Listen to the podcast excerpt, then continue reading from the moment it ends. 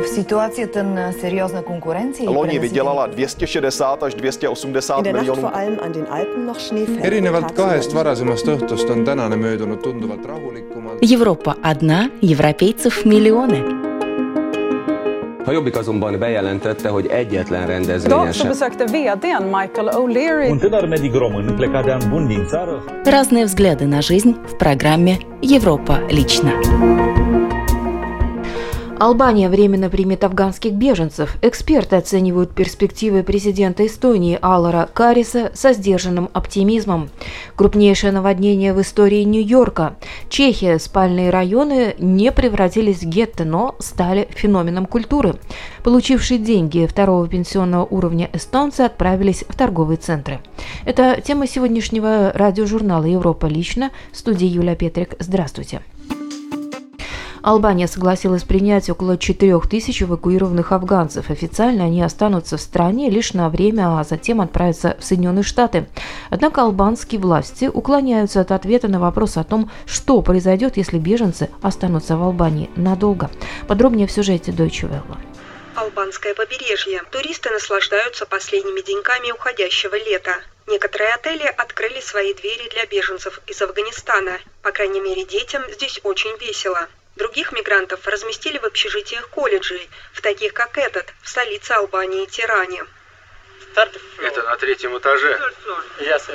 Ханбик Садик приехал в минувший понедельник. Сначала я поискал в интернете, где это находится, какие страны соседние. После этого я сказал своей семье, что Албания хорошая страна. 22-летнему парню и его семье из 10 человек удалось покинуть Афганистан. Албания, член НАТО, без колебаний согласилась временно принять афганских беженцев. Об этом их попросил Вашингтон. В Албании есть улицы, названные в честь президентов США. Это говорит о том, что в этой стране считают США гарантом стабильности на Балканах. Например, эту улицу переименовали в честь Дональда Трампа. Образ США как партнера, стремящегося к прогрессу, глубоко укоренился в сознании многих албанцев, независимо от того, есть реальный прогресс или нет. Власти Албании пытаются убедить свое население в необходимости принятия афганских беженцев, но это поддерживают далеко не все. У нас такая экономика, что люди попрошайничают, нам приходится искать хлеб в мусорных баках. Они такие же люди, как и все остальные. Албанцы тоже когда-то были беженцами, поэтому мы должны поддержать их. Услуга, которую Албания оказывает США, может помочь стране, не входящей в ЕС, улучшить свои отношения с Западом. Но эксперт в области безопасности Албен Дафа говорит, что из-за отсутствия прозрачности в сделке с США растет враждебность к афганцам.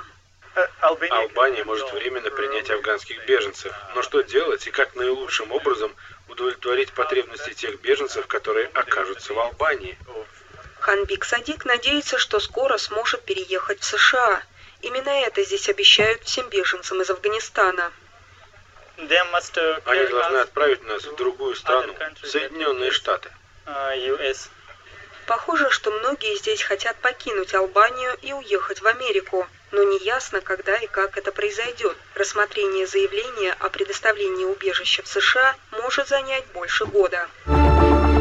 На этой неделе парламенту Эстонии удалось во втором туре избрать нового президента. Им станет директор Национального музея Эстонии, ученый и государственный деятель Алар Карис. Мнение экспертов о кандидатуре нового президента Эстонии в сюжете эстонской общественной телерадиокомпании. Двухдневный марафон президентских выборов в парламенте завершился победой Алара Кариса, набравшего 72 голоса из 101. Я буду президентом, который постарается наладить общение со всеми политическими силами и найти возможность для того, чтобы Эстония развивалась дальше. Действующий президент Керсти Кальюлайд покинет Кадриорг примерно через месяц. Алар Карис вступит в эту должность 11 октября. Каким именно будет президентом Алар Карис, какими будут отношения с жителями Эстонии, с парламентом, можно будет сказать лишь после того, как он приступит к работе. Ну а произойдет это примерно через 5 недель. Уже сейчас ясно то, что новому главе государства не удастся избежать разногласий с консерваторами, которые отказались принимать участие в голосовании. Перерастет ли это форму открытого противостояния, как это было между ЭКРЭ и действующим президентом? Алар Карис такой же либерал, как Тармас Омера, или Керсти Кальюлайд, или Юрий Луик.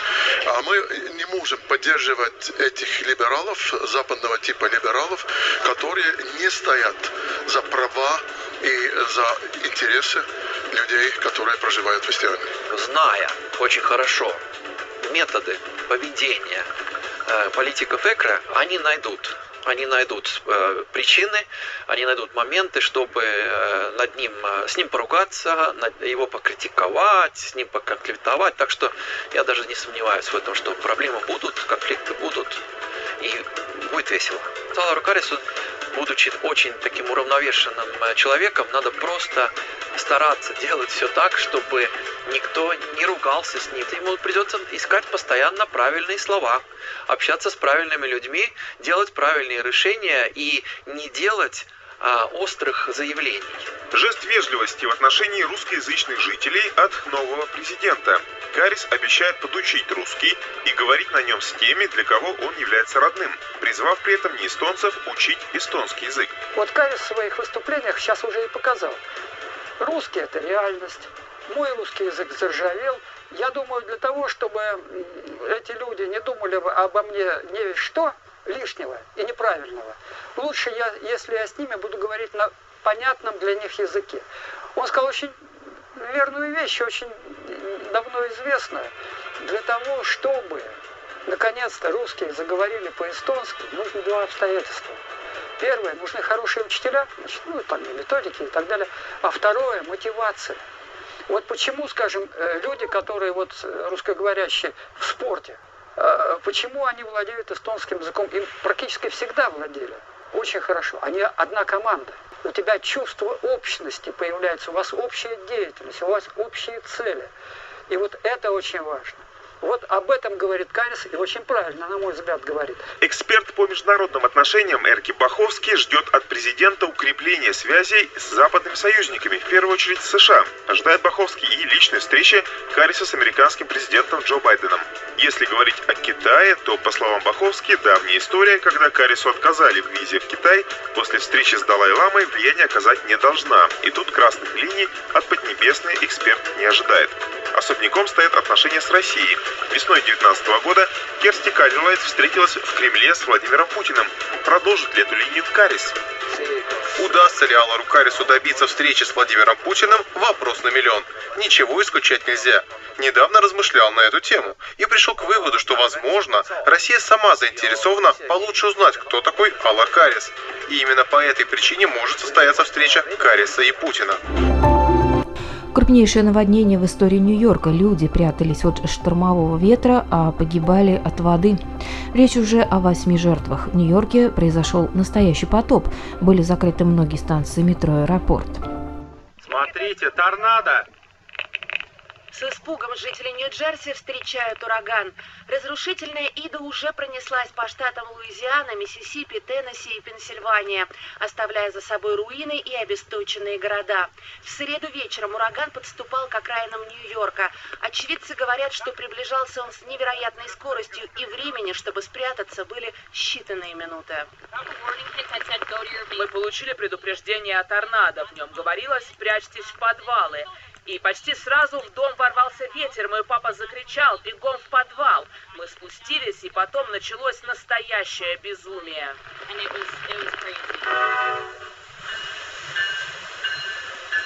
Но Ида пришла не одна. Вместе с ураганным ветром на штат Нью-Джерси и Нью-Йорк стеной обрушился ливень. И люди, спрятавшиеся в подвалах, оказались, по сути, в ловушке. Пока сообщается о 8 погибших, большая часть из которых стали жертвами воды. О боже, это ужасно. Посмотрите на людей, они же плывут. Им нужна помощь. Видео, которое жители Нью-Йорка выкладывали всю ночь в соцсетях, похоже на кадры из фильма «Катастрофы». Бурная река хлынула в городскую подземку. Люди на платформе замерли, не понимая, что происходит. Одни бегут и пытаются спастись в своих машинах, другие, наоборот, хотели выбраться из машин, которые почти полностью ушли под воду. Такого страшного наводнения Нью-Йорк еще не видел никогда. Это явление, какого мы не видели никогда. Я ничего подобного не встречал за свою карьеру. В Нью-Йорке, в Нью-Джерси за час выпало 82 миллиметра осадков. За один час, а за день 210 миллиметров. Это абсолютный рекорд за время метеонаблюдений. Мэр Нью-Йорка уже назвал это наводнение историческим метеорологическим явлением. В Нью-Йорке и Нью-Джерси объявлено чрезвычайное положение. Парализована работа аэропорта и общественного транспорта. Личными автомобилями власти города просили пользоваться только в случае крайней необходимости, чтобы не мешать работе спасателей. Но прогнозы метеорологов неутешительны. Уровень воды в реках Нью-Йорка продолжает повышаться, а значит, город может захлестнуть еще более серьезным наводнением. Панельными домами в спальных районах никого не удивишь. В Чехии они вошли в обиход под названием «крольчатники». А строительство самого масштабного спального района в Праге, южного города, началось ровно 50 лет назад. Откровенно говоря, мало у кого серые спальные районы вызывают восторг. Их ругали, ругают и будут ругать. Тем не менее, это не помешало им стать даже своеобразным культурным феноменом, о котором снимают фильмы и слагают речитативы. Экскаваторы и другая техника выехали из Ходовца и начали рыть коммуникации по периметру, а постепенно и закладывать фундаменты отдельных домов.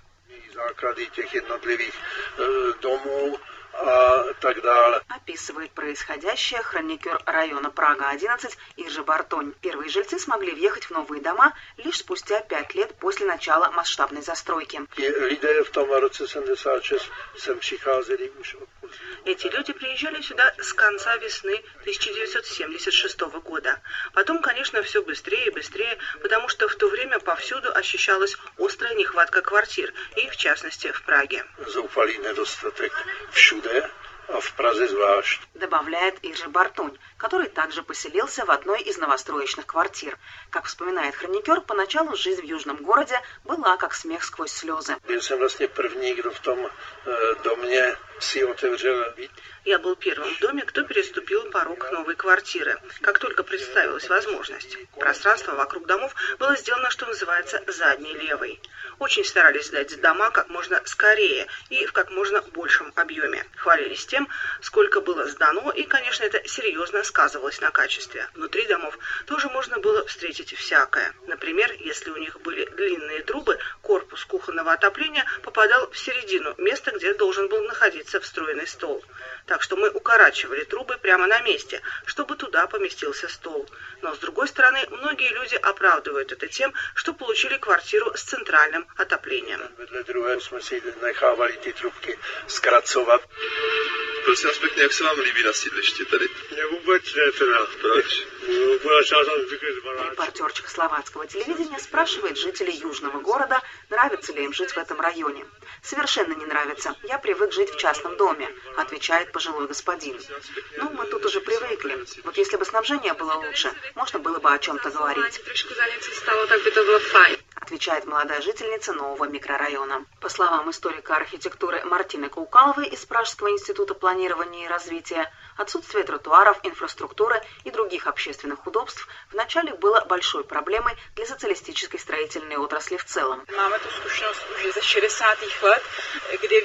У нас есть опыт 60-х годов, из которого мы знаем, что инфраструктура всегда догоняла жилищное строительство. Это было реальностью социалистической стройиндустрии. К сожалению, размер проблем увеличивался пропорционально размерам южного города. Боюсь, это целое еще как звучало великости того южного места, рассказывает архитектор. Первоначально предполагалось, что южный город будет выглядеть абсолютно по-другому, нежели мы знаем его сейчас. Победивший в архитектурно-градостроительном конкурсе проект предусматривал, что самые высокие дома будут располагаться в центре жилого массива. Высота остальных домов уменьшалась бы по направлению к окраинам. Однако наступает 1968 год, нормализация, которая сильно все перевернула, поскольку впоследствии этот район стали использовать и в политических целях. И в итоге район превратился в то, что мы знаем сегодня.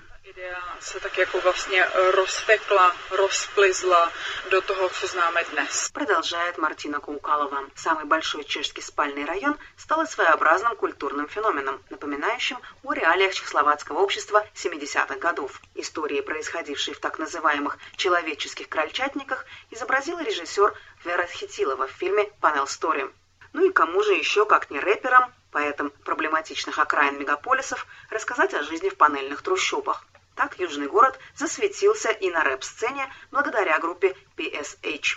Первоначально предсказывалось, что после революции 1989 года некоторые люди, особенно более состоятельные, покинут жилые массивы спальных районов, и таким образом они превратятся в гетто.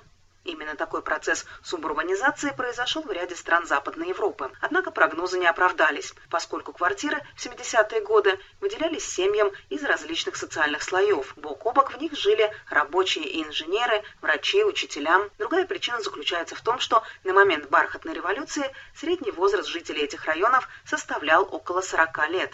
Поэтому они еще не успели заработать достаточно, чтобы купить семейный дом или лучшее жилье. Перепись населения, прошедшая в Чешской Республике в 2020 году, показала, что к концу года в Южном городе проживало почти 77 тысяч человек.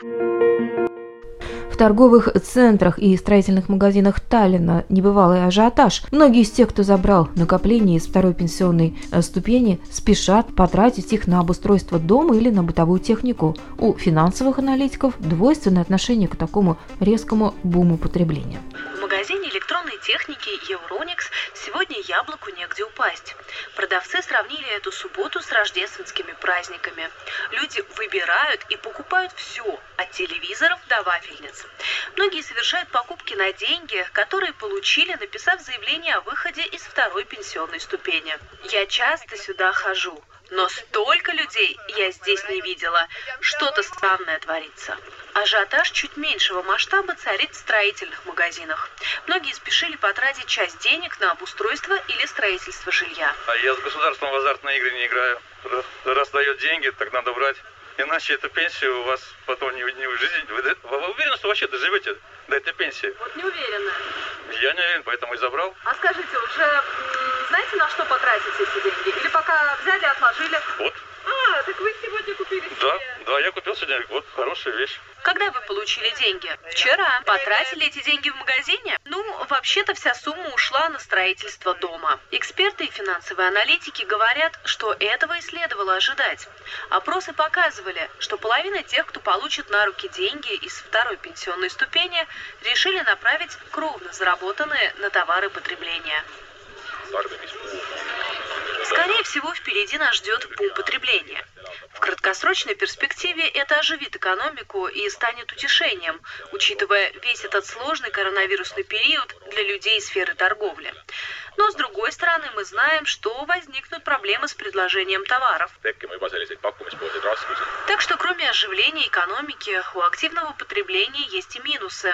Спрос на товары может превысить предложение, а это, в свою очередь, повлияет на рост цен. И на этом программа «Европа. Лично» сегодня подошла к своему завершению. В передаче были использованы материалы медиахолдинга Deutsche Welle, эстонской общественной телерадиокомпании и радио Прага Интернешнл. В студии была Юлия Петрик. Встретимся на будущей неделе с новыми событиями.